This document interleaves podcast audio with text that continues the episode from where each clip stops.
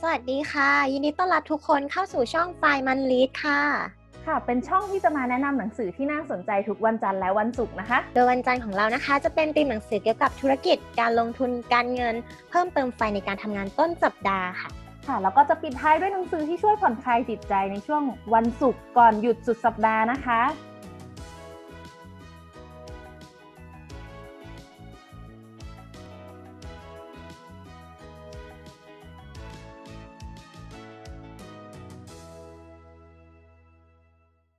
สวัสดีคุณผู้ฟังไฟมารีนะคะเข้าสู่เช้าวันจันทร์กันอีกแล้วนะคะ วันนี้เป็นสัปดาห์สุดท้ายของเดือน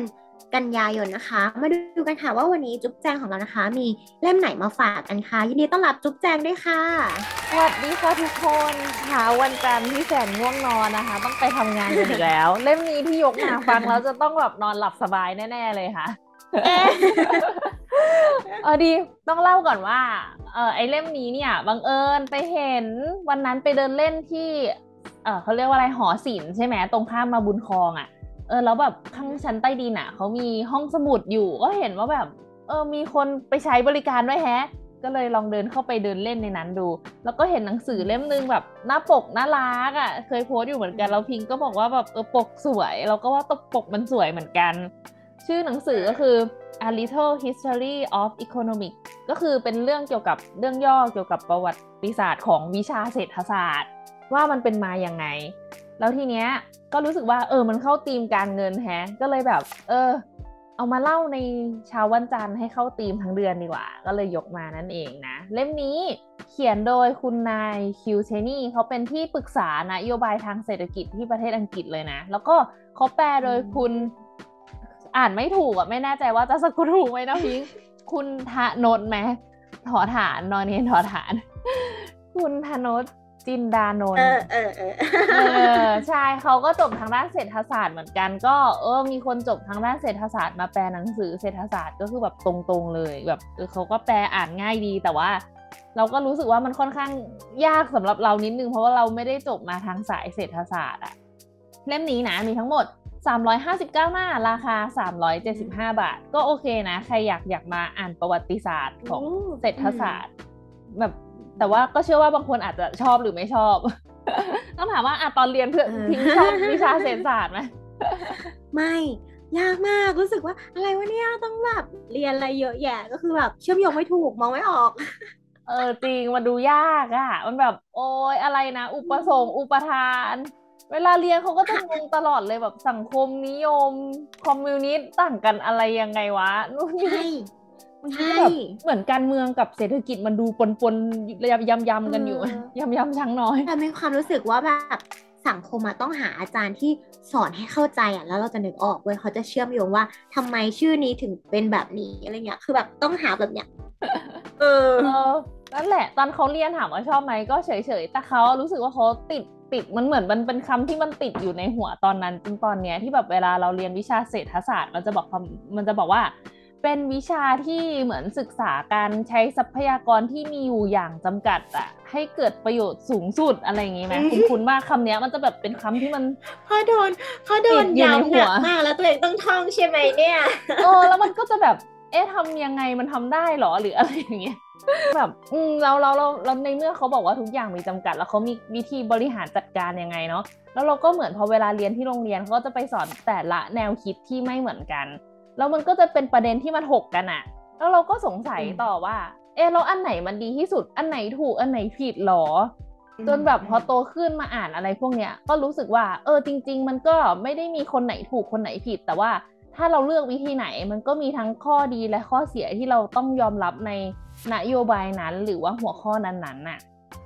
นั่นเองก็รู้สึกว่าอ๋อเออมันน่าจะประมาณนี้ ทีนี้ในเล่มเนี้ยเขาก็จะมาเล่าตั้งแต่ยุคกรีกโบราณเลยนะพิงค์แบบว่าคุณพระนักปราชญ์สยุมัคยนั้นที่เลยจำไม่ได้ ยุคที่แบบหลายพันปีมาแล้วเออเออแต่ละบทอะเขาก็จะไล่ไทม์ไลน์มามันมีหลายบทเลยนะ บทแรก ๆ ก็จะแบบสมัยยุคกรีกโบราณไล่มาจนสมัยเกือบปัจจุบันคือต้องบอกว่าเขาแบบค่อยๆไล่มา ถ้าอ่านทีเดียวจบอาจจะรู้สึกว่า absorb ข้อมูลมาได้ไม่หมดมันเยอะมากมีหลายสมัยแบบพันปีที่แล้วอะพิงเขารู้สึกว่าคนที่ชอบอ่านประวัติศาสตร์เนี่ยน่าจะชอบ แบบทุกอย่างที่เป็นประวัติศาสตร์เนี่ยแบบเออ แต่เขาจำไม่ได้ว่ะต้องอ่านหลายรอบมากอะใช่คือแบบอย่างเขาอะไม่ได้ไม่ได้รู้สึกว่ารู้จักทุกคนในเนี้ย มันจะมีแบบเรียกว่ามีหลายตัวละครนะมีหลายคนที่เป็นนักคิดคนสำคัญ ซึ่งก็จะจำได้และรู้จักแค่คนสองคน แต่ในเนี้ยมีเป็นสิบแบบเอ๊ะใครวะจริง เออเยอะมากคือใครชอบแบบจำอ่านประวัติชื่ศาอสตได้ร์ไงก็ก็มาตามอ่านได้คิดว่าแบบอ่านแบบ หนึ่งวันละหนึ่งบทก็พอหนึ่งบทมันก็จะเป็นช่วงหนึ่งจบไปอีกวันหนึ่งอืมค่อยมาอ่านแบบอีกบทที่เป็นอีกยุคสมัยหนึ่งก็ได้ ในแต่ละบทเชื่อเขาป่าก็ว่าลืม เราก็อาจจะแบบเหมือนเหมือนเขาเขารู้สึกว่าแทนที่จะอ่านรวดเดียวจบอะมันเขารู้สึกว่ามันต้องอ่านแล้วคิดตามก่อนแล้วคิดว่าไอสิ่งที่เขาเสนอมา มีเหมือนเหมือนมันมีข้อบกพร่องมีจุดบอดตรงไหนทำตามที่คนนี้บอกมันดีจริง ๆ ทั้งหมดเหรอ มันรู้สึกอย่างนั้นนะมันจริงๆเพราะว่าจริงเพราะว่าถ้าเหมือนพออ่านทีเดียวจบปุ๊บมันไม่ทันได้คิดไงแล้วมันก็แบบเอาเข้ามาหมดเลยอะแล้วก็แบบงงอืมใช่ เมื่อก่อนโดนสอนให้จำเนี่ยต้องจำไวแล้วแบบยังไม่ทันเข้าใจเลยแล้วแบบนั่งทำความเข้าใจหาเหตุผลแล้วอาจารย์ก็ไปบทอื่นเออมันก็มันก็ยังไม่เคลียร์สั่งหัวว่าต้องจำเออใช่ทีนี้คืออย่างที่บอกว่ามันมีอ่าหลายหลายบทเลยประมาณ 20 กว่าบทมันเยอะมาก เขาก็เลยกะว่าจะยกอันที่เขารู้สึกว่าอยากอยาก มาแชร์ให้ฟังมามาเล่าในคลิปนี้นะ ก็คือจุดกำเนิดอือฮึตอนแรกเลยกับอ่านักเศรษฐศาสตร์ ชื่อดังคนสำคัญนะ ยกมาแค่สองสองประเด็นสองเรื่องพอ ว่าแค่นี้ก็เยอะเหมือนกัน อ่ามาดูเริ่มเริ่มเริ่มต้นจุดเริ่มต้นเลยนะ มนุษย์กลุ่มแรกเขาใช้คำนี้ ที่แบบปกติมนุษย์กลุ่มแรก ถ้าสมมติว่าเราก็นึกถึงมนุษย์ยุคหินที่ทำนู่นทำนี่ทำอะไรมาแลกกันธรรมดา ทีนี้มันจะมียุคสมัยกรีกโบราณที่เขาจะมีนักปราชญ์ป่ะที่มาคุ้นคิดอะไรบางอย่างเนี่ยเออกลุ่มแรกเนี่ย จะมาเล่าที่กลุ่มนี้ให้ฟัง เขาบอกว่าอื มมันคิดมาจากกลุ่มกรีกโบราณด้วยแหละ แล้วคำว่าอีโคโนมิกก็มาจากภาษากรีกโบราณทิ้ง คือเขาอะอ่านคำกรีกไม่ออกหรอกอืมแต่รู้แค่ว่ามันมาจากสองคำ โดยคำนึงอะแปลว่าบ้าน อีกคำแปลว่ากติกาอีโคโนมิกอะพอมันมารวมกันปุ๊บเป็นกติกาของบ้านป่ะ รวมๆแล้วอะเขาหมายความว่ามันคือการบริหารทรัพยากรภายในครัวเรือน ซึ่งซึ่งมันเป็นหน่วยย่อยที่สุดของเศรษฐศาสตร์ป่ะในบ้านอืมเออ แล้วก็ เป็นเรียกอะไรวะที่ไม่ใช่มหาภาคอะจุลภาค อันนี้มันก็มีเล่าในหนังสือนะว่ามหาภาคจุลภาคมันไปเริ่มแยกกันตั้งแต่ตอนไหน เออไปหาอ่านเองนะไม่ไม่เล่าให้ฟังในที่นี้มันจะเริ่มแบบลึกและเยอะไปแล้วจำได้ครูก็ชื่นใจแล้วหนึ่งเออโอเคนั่นแหละจุดเริ่มต้นก็มาจากคำว่าการบริหารทรัพยากรภายในครัวเรือนนะคะ economic เนี่ย คือมันจะเป็นการศึกษาพฤติกรรมของมนุษย์ในระบบเศรษฐกิจนี่แหละ ทีนี้ไอ้มนุษย์กลุ่มเนี้ยที่มันมาคิดขึ้นมาเนี่ย เพราะว่าต้องเล่าขอย้อนไปอีกรอบหนึ่งว่า ตอนแรกอะระบบเศรษฐกิจเรามันไม่ได้ซับซ้อนทิ้งมันไม่ต้องคิดก็ได้อย่างที่บอกว่าอืมให้ย้อนไปสมัยที่เราเริ่มรู้จักไฟครั้งแรกโอ้โหพาย้อนไปไกลอีกแล้ว มนุษย์หินอืมฟินสโตนหรือเปล่าอืมอืมรู้จักไฟเหรอไฟเหรเอออเออพอมีไฟปุ๊บเราก็เริ่มสร้างสรรค์สิ่งต่าง ๆ มาได้ป่ะทำเครื่องปั้นเออดินเออเผาทำอาหารเออเออ แล้วก็แบบทำคบเพลิงเออยุคยุคนั้นเลยช่วงนั้นน่ะเศรษฐกิจมันยังไม่ได้ซับซ้อนไม่ได้มีอะไรต้องแบบคิดอืมเยอะไงทีเนี้ยพอเริ่มมีการปฏิวัติเศรษฐกิจครั้งแรก เพราะว่าพอคนอะทำเกษตรได้ใช่ไหมแล้วมันก็แบบมีการมารวมตัวกันอารยธรรมมนุษย์มันก็ยิ่งใหญ่และซับซ้อนขึ้น ให้นึกถึงว่า แต่ก่อนเราอาจจะทำแค่พอกินไงพิงค์ไปล่าสัตว์มาอืมแค่พอกิน หรือว่าอืมไป เกี่ยวข้าวมาแค่พอกิน แต่ว่าพอเราอยู่กันอืมเป็นกลุ่มเป็นก้อนอารยธรรมใหญ่ขึ้น เฮ้ยมันเริ่มแบบไปล่าสัตว์ได้เยอะขึ้น ส่วนเกินทำยังไงดีอะพิงค์เฮ้ยปลูกข้าวอะเก็บเกี่ยวนู่นนี่ โอ้ยของมันเหลือ ถ้าเป็นเหลือเริ่มสแล้วมัปะยนี้เริ่มโลภเริ่มโลภแม่แม่จะบอกว่าถ้าเหลือสมัยนี้ขอเอาไปขายไงทำธุรกิจใช่ปะเออแต่สมัยนั้นเหมือนแบบ มันยังไม่ได้มีคำนี้หรือสิ่งนี้เกิดขึ้นอะช่วงแรกเขาก็จะแบบ เอาส่วนที่เหลือไปให้กษัตริย์ให้นักบวชเออ ให้นึกถึงสมัยก่อนมันยังไม่ได้แบบทำมาค้าขายอะไรพวกนี้เนาะช่วงแรกเขาก็เลยจะเป็นแบบนี้ทีนี้พอมันเริ่มเยอะขึ้นจะจัดสรรปันส่วนยังไง มันก็จะต้องมีการขีดเขียนเกิดขึ้น เออ สมัยนั้นมันก็ค่อย ๆ แบบเริ่มมีตัวอักษรมีอะไรเกิดขึ้นอะโอ้โหย้อนไปไกลมากเลยเนาะ ทีนี้ไอคนที่มาเริ่มขีดเขียนมาแบบใช้คณิตศาสตร์ป่ะแบ่งสารอ่าจะไปให้นักบวชเท่าไหร่อะกษัตริย์ต้องเยอะกว่านักบวชหรืออะไรอย่างนี้หรือเปล่านะไม่รู้ เออก็จะมีบรรดาค่ะเขาเรียกว่าราชการข้าราชการในของกษัตริย์นั่นแหละอะเขาก็จะแบบมามีหน้าที่ในการจัดสรรปันส่วนเหล่านี้ ว่าแบบใครไปอยู่ที่ไหน เห็นไหมรู้สึกมันจะมีความแบบเชื่อมโยงอยู่สองสิ่งเนาะเงินแล้วก็การปกครอง มันจะแบบมันมันรวมกันอยู่อะตอนเรียนเขาจะรู้สึกว่า เอ๊ะมันมีอันแกะอันแกะกันไม่ออกเนาะมาอ่านอันนี้ก็รวมกันเนี่ยแหละ แต่แต่ตอนเด็กๆอะชอบได้ยินแบบว่า เศรษฐกิจไม่เกี่ยวกับการเมืองอะไรอย่างเงี้ยเออจริงแต่ตอนนั้นก็คุยกันมานั้นมาตลอดว่าก็ดูรวมกันอยู่มันแยกไม่ออกป้าเออเห็นปะเออจริง ๆ มันเกี่ยวกันหมดเลยเรื่องปากท้องเรื่องต่างๆอะไรเนี่ยคือมารู้ตอนโตแล้วค่ะคุณผู้ฟัง เออก็คือเราวันหาอ่านเองแล้วก็แบบเออจริง ๆ มันก็เออมันเป็นเรื่องที่แยกกันยากมากเนาะ ทีนี้มาเริ่มต่อสมัยนั้นย้อนกลับไปพาข้ามมิติไปต่อนะพิงทีนี้เขาก็เริ่มแบบมีความคิดกันว่าแบบเหมือนเขาก็เริ่มเอาเรื่องต่างๆ ที่อาหารส่วนเกินหรืออะไรพวกนี้มาคุ้นคิดอะเหมือนเป็นคนว่างงานไม่ใช่เขาก็แบบมาคิดเขาก็มีกวีชาวกรีกที่ชื่อฮีเซียสมาคิดเกี่ยวกับความเศรษฐศาสตร์คำพูดเศรษฐศาสตร์คือเขาก็จินตนาการเราเรารู้สึกอย่างนั้นไว้ว่า ทวยเทพต่างซ่อนเลนอาหารของมนุษย์ไว้ เพราะฝนไม่ได้ตกมาเป็นแป้ง คือเขาจินตนาการแล้วคือเขาเป็นกวีพิง อันนี้คนแรกที่แบบมาคิดเรื่องพวกเนี้ยอ๋อเออนึกออกไหมแบบ เอ้ยแบบฝนตกมาเพื่อให้ข้าวมันเติบโตแล้วเราอะเอาข้าวมาทำแป้งนะ มาทำอาหารกินนะ นี่ไงทวยเทพอะซ่อนอาหารไว้ ในสิ่งเหล่านี้ โอ้เป็นเรื่องเป็นราวคือกีกเนี่ยเป็นแบบแหล่ง แหล่งทั้งความรู้แหล่งความเชื่อแหล่งแบบนวนิยายแหล่งอะไรอย่างเงี้ยเออหลักการปรัชญาคือแบบเป็นเจ้าพ่อเลยใช่ไหมเพราะว่าเขาอะไรจะขนาดนั้นวะเพราะเขาแบบคุ้นคิดไงเสร็จแล้วทีเนี้ย อันนี้อันนี้เกริ่นด้วยคำพูดของนักกวีชาวกรีกเนาะแต่นักปราชญ์ที่เป็นบิดานักคิดชื่อดังก็จะเป็นโซเคติสเอาอีกแล้วชื่อนี้มาเออแล้วถัดมาอยู่ในหัวคนนี้แบบเจอเยอะ ต้องมีชื่อ เออถัดมาเขาก็มีลูกศิษย์ชื่อเพลโตอะก็ต้องเป็นอีกชื่อที่ต้องมีอะ เอาจริง อีกแล้วเออคือต้องต้องจินตนาการว่าสิ่งที่เหล่านักคิดนักปราชญ์เหล่านี้คิดนะ เดี๋ยวจะเล่าให้ฟังว่าเขาคิดอะไรบ้างเนาะเขาคิดภายใต้การปกครองของเขาในช่วงนั้นที่ไม่ได้เป็นประเทศเป็นเนชั่นแบบเรา แต่เขาเป็นนครรัฐ ซึ่งอาจจะแบบเหมือนเล็กกว่าไหมแบบนครเอเธนอย่างเงี้ยที่เราดูแบบสงครามทรอย สปาร์ตาหรืออะไรอย่างเงี้ยชูมีดขึ้นมาแล้ว เออจากความคิดทางเศรษฐกิจเศรษฐศาสตร์ของเขามันอาจจะยังแบบไม่ได้ใหญ่เท่าเรา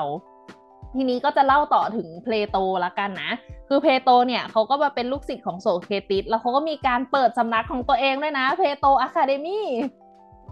เฮ้ย เออเก๋ปะใช่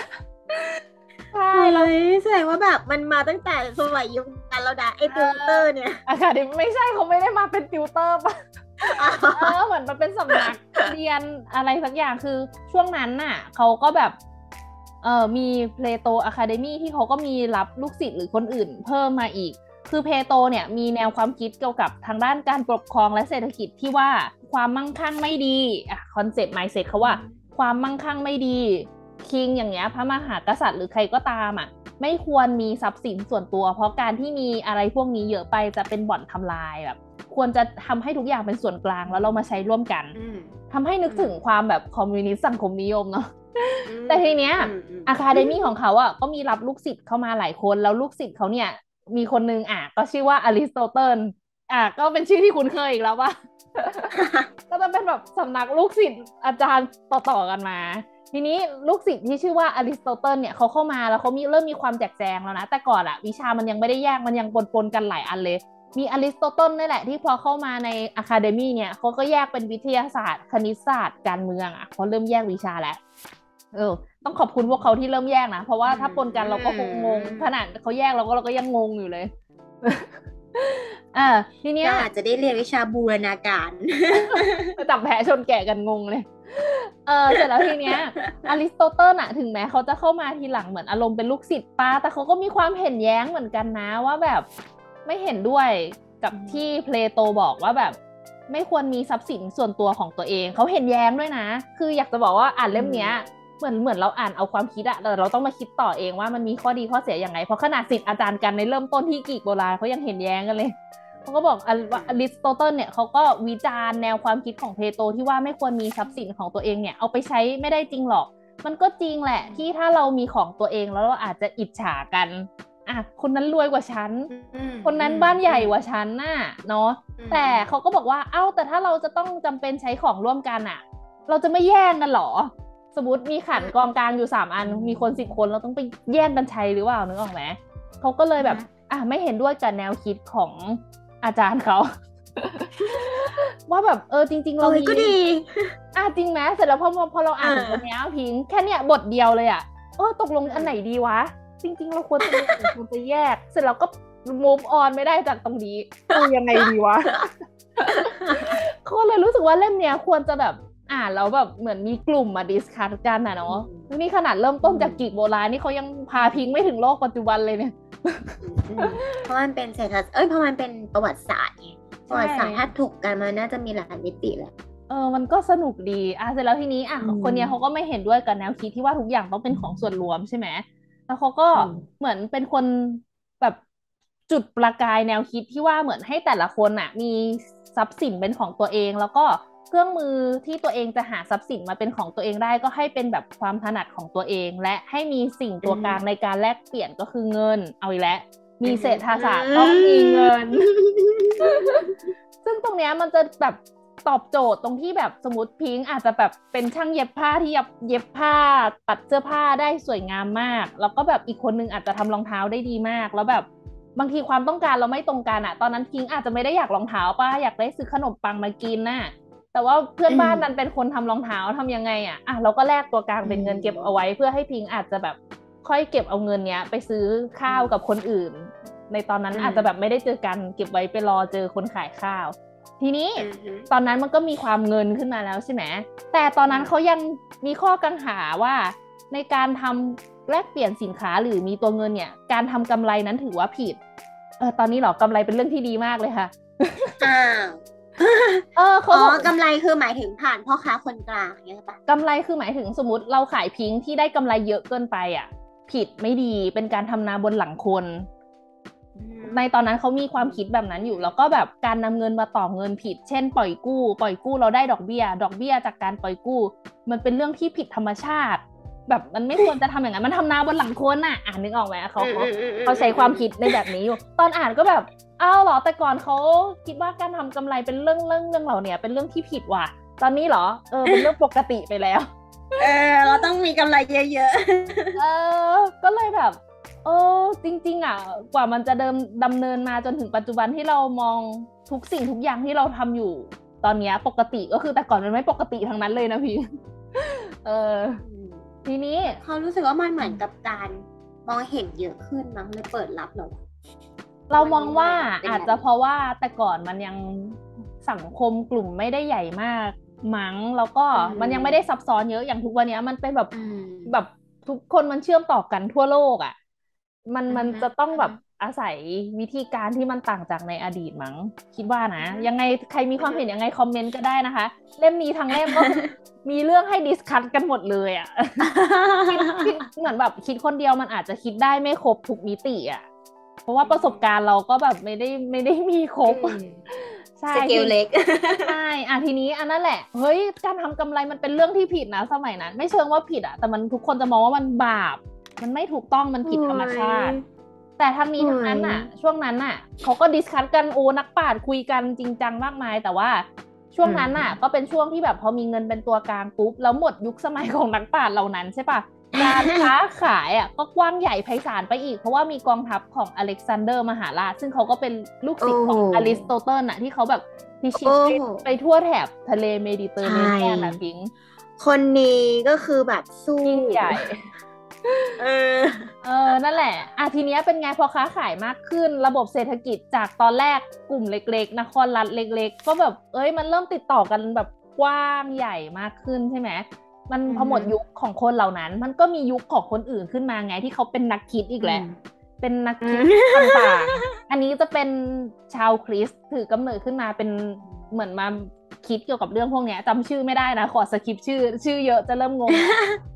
เอออ่าทีเนี้ยเขาก็ยังคงถกประเด็นเรื่องแบบกำเวลาเราทำการค้าขายอะกำไรมากไปคือไม่ดี แล้วเขาก็เริ่มมีการ discuss ว่าอ้าวอะไรคือราคายุติธรรมดี ราคาที่แบบ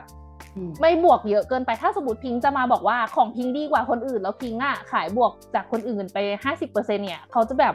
ไม่ดีแบบประมาณว่ามันมันมันเป็นเรื่องบาปเลยอะพิงเขาแบบทุกอย่างควรซื้อขายกันที่ราคายุติธรรม ราคายุติธรรมคือราคาปกติอะไม่ใช่ว่าอวดอวดว่าเราเคลมว่าเราคุณภาพดีกว่าเราตั้งแพงกว่านี้ไม่ได้ใครเป็นคนตั้งราคาวะแบบราคาปกติคือเท่าไหร่อะไรเหมือนแบบ น่าจะเป็นรัฐบาลไม่ไม่ช่วงนั้นยังไม่ได้มีความรัฐบาลอะไรขนาดนั้นในในในในช่วงที่ประวัติศาสตร์ที่เขาเล่าอันตอนนั้นอะนะไม่ไม่แน่ใจเหมือนกันว่ายังไงแต่แบบไม่รู้ว่าเขาใช้หลักเกณฑ์ไหนเขาไม่ได้แบบอธิบายละเอียดตรงนั้นให้ฟัง แต่เขาเขาโฟกัสแค่ว่าอะไรที่มันแบบเกินกว่าความปกติบาป รวมถึงการปล่อยกู้คิดดอกแบบ ตกนรกเลยนะพิงตกนรกเช่นเดียวกับฆาตกรเว้ยก็แบบ มันบาปคือเหมือนเอาเปรียบคนอื่นนะเนาะก็น่าจะคิดแบบนั้นใช่ในช่วงนั้นเขาคิดอย่างนั้น แต่มันก็มีการเปลี่ยนแปลงต่อมาอีกอะพิงประมาณว่าช่วงเวลาเปลี่ยนทุกอย่างก็เปลี่ยน ช่วงนั้นเนี่ยเหมือนมันจะมีเขาเรียกว่าที่เวนิสอะเขามีการสร้างจักรวรรดิแบบพาณิชย์ครั้งแรกในชุกยุคโบราณ คือเหมือนแบบช่วงนั้นการค้าเฟื่องฟูมาก แล้วก็แบบพ่อค้ามีการเก็บเหรียญกระสาบเก็บเงินนั่นแหละ เอาไว้มีรภัยตู้ห้องนี้รภัยเอาไว้แลกเงิน แล้วก็ไอพ่อค้ากลุ่มนี้เนี่ยแหละที่ทำตัวเป็นร้านแลกเงินน่ะ แบบเฮ้ยเรามีเหรียญเก็บเอาไว้เยอะในห้องอะ เรารับแลกเงินด้วยนะ แล้วเราก็แบบมีการปล่อยกู้ให้พ่อค้าคนอื่นไปทำเงินปะเนี่ยไม่ได้ฟอกไม่ได้ฟอก อันนี้เหมือนเหมือนแบบเป็นคนแรกอะที่แบบทำตัวเหมือนธนาคารเลย ก็คือพ่อค้าที่แบบเก็บเหรียญเอาไว้รับแลกเหรียญแล้วก็รับปล่อยเงินกู้ให้พ่อค้ากู้พ่อค้าคนอื่นกู้ไปทำธุรกิจอื่นอะ ก็คือเนี่ยถือว่าเป็นก ลุ่มแรก ๆ เลยที่ทำตัวเหมือนธนาคาร สมัยนู้นเลยสมัยนู้นมันยังไม่ดีเนี่ยนี่หัวดีนะเนี่ยเฮ้ยแล้วเขายังเก๋อีกอะพิงเขามีพัฒนานอกจากทำตัวเป็นเหมือนธนาคารแล้วอะยังแบบประกันประกันภัยส่งของด้วยอะนึกถึงดูหนังจีนอะประกันภัยส่งของอะแต่แล้วพอมันมีกลุ่มเนี้ยที่ที่เริ่มรับทำ service อะไรเหล่านี้เศรษฐกิจมันก็ดูแบบเฟื่องฟูไปเรื่อยๆไหมคนกู้เงินไปทำธุรกิจทำอะไรเพิ่มเติมอะ ต่อมาเขาเลยเริ่มการหย่อนหย่อนลงอะว่าแบบเริ่มยอมรับได้ว่าปล่อยกู้ก็ได้ เพราะปล่อยกู้มันทำให้เศรษฐกิจเฟื่องฟูทำให้คนไปทำธุรกิจอะไรเพิ่มเติม แต่ขอแบบคิดดอกแบบที่สมเหตุสมผลละกันเห็นไหมเริ่มมีหยวนเพิ่มมากขึ้นตอนแรกว่าบาปเลยนะตกนรกเลยนะ แต่ต่อมาเห็นว่าเออลองทำแล้วว่าเออเศรษฐกิจการค้าขายมันดีขึ้นอะก็จะแบบเออ มองผลประโยชน์ปะเนี่ยแล้วมันก็จะแบบ เออ เห็นไหมพอยุคสมัยเปลี่ยน พอเขาได้เห็นว่ามีอะไรที่เปลี่ยนไปแล้วมันดีขึ้นมันก็เริ่มหย่อนหย่อนลงมาประมาณนี้อันนี้แบบเราเราแบบน้ำจิ้มบทแรก ๆ เลยพิงว่าแบบสมัยยุคโบราณอะไอสิ่งที่ว่าเราดีรู้สึกว่ามันดีอะมันไม่ดีสมัยนั้น แต่ว่าหลายๆอย่างก็ทำให้เขาค่อย ๆ เปลี่ยนแนวคิดมาเรื่อยๆ ทีเนี้ยเขาจะขอสคริปต์มาที่ เรียกว่าเป็นเหมือนบีดาแห่งเศรษฐศาสตร์คนหนึ่งชื่อดังเลยละกัน คือต้องบอกว่าพอเล่าจริงๆอะในหนังสือมันจะเล่าไล่มาแต่ละยุคสมัยเลย แต่พอดีว่าเล่าหมดมันจะแบบยาวไปเราเลยสกิปมาคนสำคัญเลยละกัน ก็คือเขาชื่ออดัมสมิธชื่อคุณไหมเฮ้ยคือเขาคุณจังเออเออคือคือต้องแบบ skip มาคนนี้เลยเหมือนถ้าเราเรียนเศรษฐศาสตร์ เราจะต้องรู้จักคนนี้บางทีเราอาจจะลืมแหละไม่เป็นไร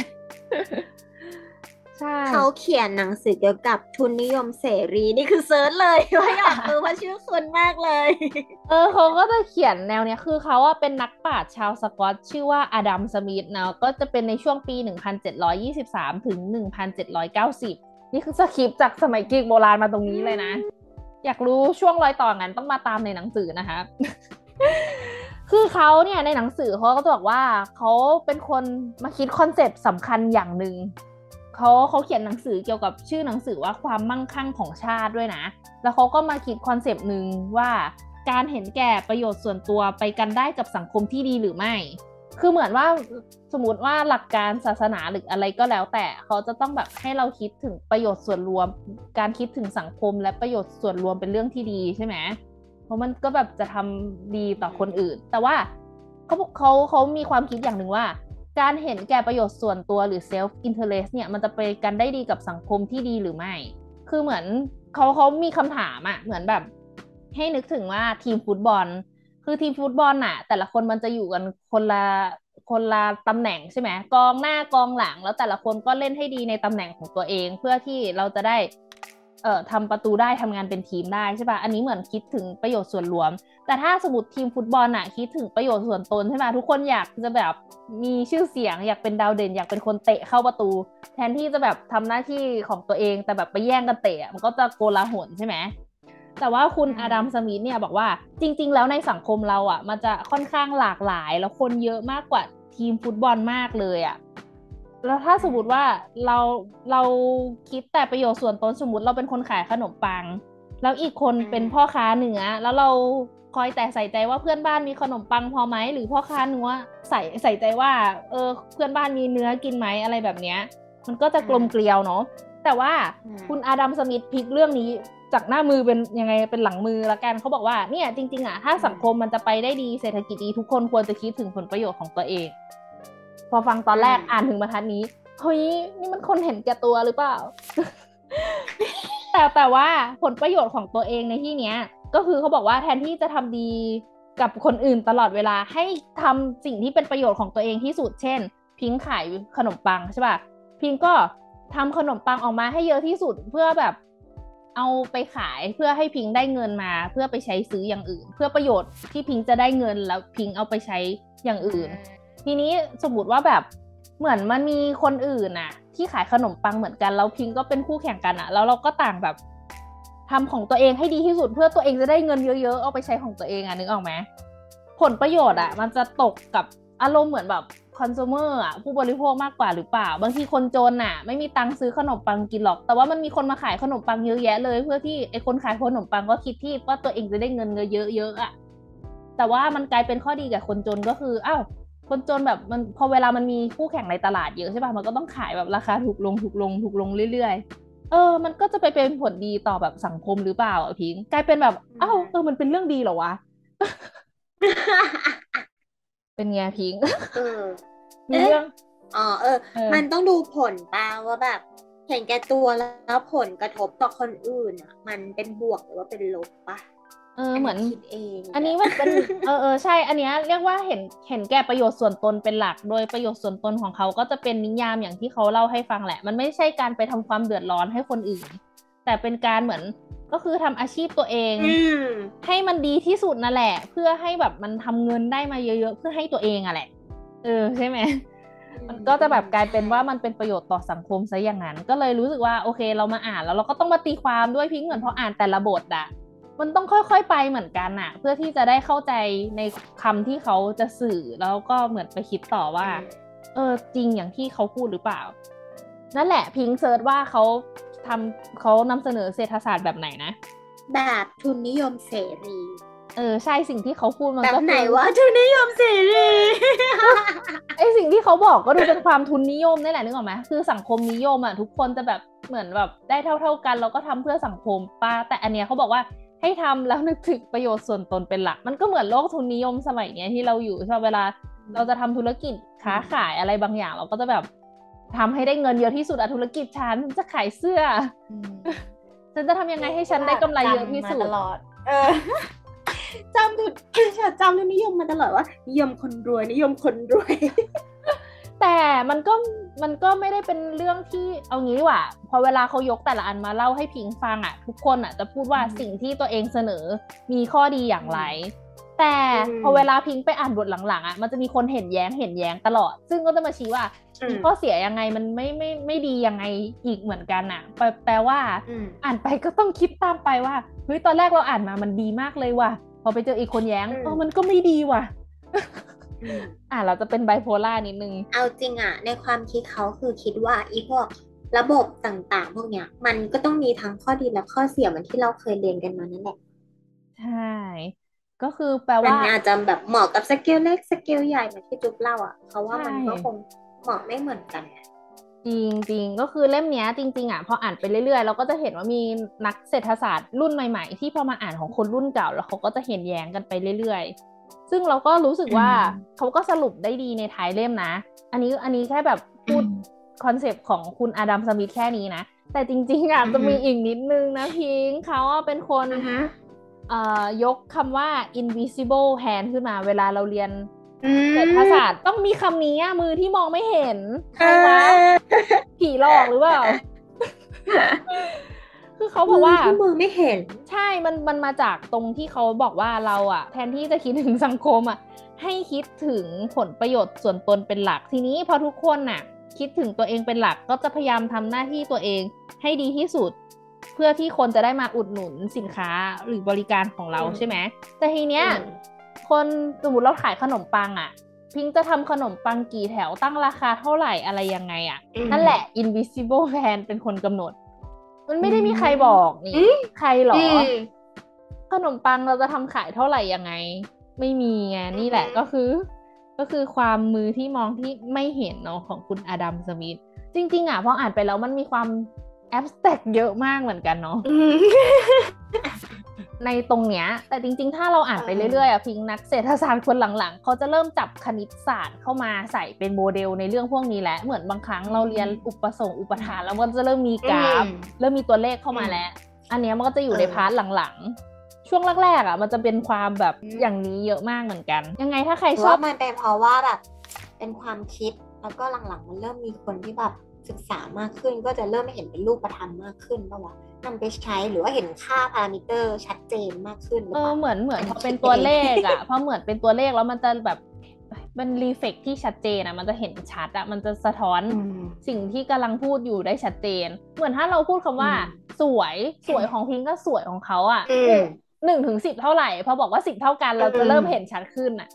เออช่วงหลังพออ่านไปข้างหลังอะเขาก็จะเริ่มแบบใส่โมเดลทางคณิตศาสตร์เข้ามา แล้วพออ่านไปเรื่อยๆ อีกทิ้ง นักเศรษฐศาสตร์สำนักเคนเซียนในบิตคอยก็จะโผล่มาอีกเหมือนกันเอาเป็นว่าเล่มนี้นะจะขอเล่าประมาณแค่นี้นะคะ เพราะว่ามันมันเยอะมากเลย ถ้าใครสนใจชอบขบคิดเกี่ยวกับเรื่องเศรษฐศาสตร์อะแนะนำให้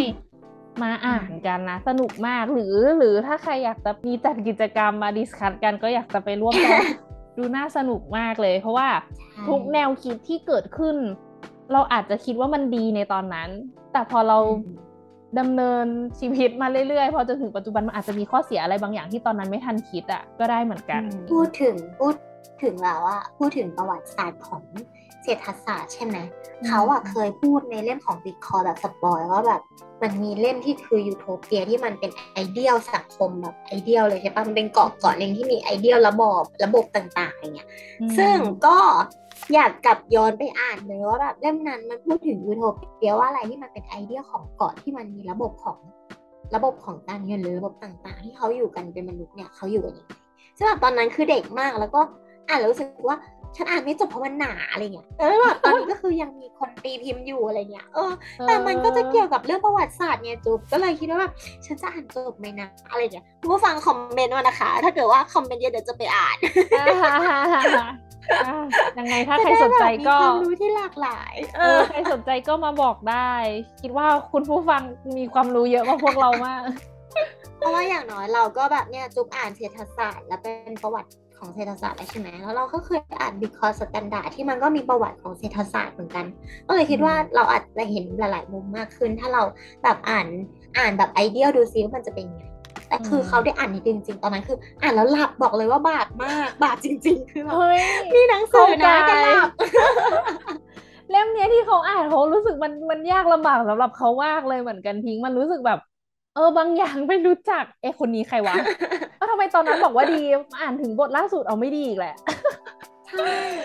เออแล้วแอบแอบไป search ของจุ๊บแล้วมันมีบทที่ชื่อ ทองเท่านั้นที่ใฝ่หาเนี่ยคืออยากอ่านบทนี้มากเลย เออ มันก็จะเล่าคล้ายๆ ตรงบิตคอยน์นิดนึงเหมือนกันตรงนี้เลยไม่ได้หยิบมา ใช่อาทีนี้พิงเขาอยากจะปิดจบด้วยคำพูดในเล่มที่รู้สึกว่าเป็นบทสรุปเล่มนี้ที่ดีมาก เขาบอกว่า นักเศรษฐศาสตร์ที่เราได้พบในหนังสือเล่มนี้ มีแนวคิดต่างกันเพื่อรับมือปัญหาในช่วงเวลาของพวกเขา เออเขาอยู่เหมือนคนละยุคอะ่ะนะเขาก็จะรับมือไม่เหมือนกัน ในเศรษฐศาสตร์ไม่มีคำตอบถูกต้องหนึ่งเดียวที่จะถูกต้องตลอดไปเหมือนอย่างโจทย์คณิตศาสตร์ เมื่อเราได้รู้ซึ้งถึงวิธีต่างๆ ที่นักคิดในประวัติศาสตร์รับมือปัญหาในแต่ละยุค เราก็อาจจะได้แรงบันดาลใจ ให้หาแนวคิดใหม่ที่จะรับมือปัญหาเศรษฐกิจในปัจจุบันได้เช่นกันนะคะ จบดีจบสวย เก่งมาก คือเล่มนี้เขารู้สึกว่าพอจุ๊บเล่าให้ฟังใช่ไหมเราก็จะรู้สึกว่าในแต่ละยุคแต่ละช่วงที่มีนาคีดอะไรเงี้ยเนาะก็คือแบบเขาก็จะประมาณว่าเอาประวัติศาสตร์อะคือตามชื่อเลยคือเอาสิ่งที่เคยเกิดขึ้นมาเป็นมา เป็นตัวส่วนช่วย support ความคิดใหม่ ๆ ที่เขาจะพัฒนาจากยุคใหม่ๆในประมาณที่เขาที่เขาแบบคิดว่าน่าจะเป็นแบบนั้นเหมือนที่จุ๊บบอกว่าหลังๆเริ่มมีทั้งแบบกราฟหรือสมการที่มันเป็นรูปธรรมมากขึ้นอะเนาะใช่เหมือนที่เราเรียนนั่นแหละแล้วแบบเหมือนตอนนั้นที่จุ๊บบอกว่ามันไม่มีความเข้าใจว่ากำไรมันคือสิ่งที่ดี มันก็แบบเป็นคำต้องห้าม แต่พอมันมีคนทำให้เห็นว่ากำไรมันคือข้อดีอะก็ยอมรับมากขึ้นว่าเออควรทำกำไรอะไรเงี้ย เออ มันเกิดจากการที่เราไม่รู้ไง มันเกิดจากการที่เราไม่เคยรู้มาก่อนว่าข้อดีมันมีนะ อะไรอย่างเงี้ย จริง เพราะอ่านอันนี้เขาก็กลับมานึกถึงบิตคอยอีกแหละ แต่ก่อนมันไม่มีบิตคอย แล้วพอมันถือกำเนิดมาทุกคนก็แอนตี้ก่อน ใครจะไปรู้ว่าอนาคตมันอาจจะดีหรือไม่ดีก็ได้เหมือนกันนะ เหมือนเพราะอ่านจากเล่มเนี้ยมันได้วิธีคิดแบบนั้นอะตอนแรกอาจจะถูก ถูกแบบ เออ ไม่ยอมรับ แต่ต่อไปมันอาจจะมีข้อดีอะไรก็ได้ที่ ตอนนี้เราอาจจะมองไม่เห็นหรือมันอาจจะมีบางบางกลุ่มเออเห็นแล้ว บางกลุ่มยังไม่เห็น อันนี้ก็ไม่รู้ต้องรอดูในอนาคตอยู่ดี ก็เป็นเล่มที่น่าสนใจนะคะ ซื้อมาศึกษา เรียกว่าศึกษาเลยเพราะว่าเนื้อหาแน่น แล้วก็ต้องคิดกับมันในทุกๆบทที่จุ๊บพูดไปอะนะคะ ทีนี้ก็คือฝากเล่มนี้ก็คือจุ๊บหาซื้อมาตามร้านหนังสือทั่วไปเพราะยังมีวางอยู่ใช่ไหมเป็นเล่มใหม่จริง ๆ เล่มเนี้ยจะบอกว่ากดใน Shopee คือเจอเจอในห้องสมุดแหละ แต่ว่ายังแบบเหมือนเหมือนยืมได้เจ็ดวันเราต้องเอามาคืนมั้ง แต่ว่าแบบไม่มีโอกาสคิดว่าภายในเจ็ดวันคงไม่ได้กลับมาที่หอศิลป์อะ ก็เลยไปหาซื้ออกด Shopee เลยตอนๆนั้น โอเค โอเคถ้างั้นก็คือวันนี้นะคะ จบกันไปด้วยเศรษฐศาสตร์นะคะสำหรับวันนี้นะคะ พิงกับจุ๊บแจงก็ขอลาคุณผู้ฟังไปทำงานกันแล้วค่ะ สวัสดีวันจันทร์อีกครั้งหนึ่งนะคะ ไปแล้วค่ะบ๊ายบายค่ะบ๊ายบาย หากเพื่อนๆ ชอบหนังสือที่เราแนะนำนะคะ ฝากกดไลค์ กด Subscribe และกดกระดิ่งแจ้งเตือนได้เลยค่ะ นอกจากนี้ทุกคนยังสามารถติดตามพวกเราได้ที่ Twitter ไฟมันรีดและ Discord ไฟมันรีดมีลิงก์อยู่ที่ด้านล่างเลยนะคะ ขอบคุณที่ติดตามค่ะ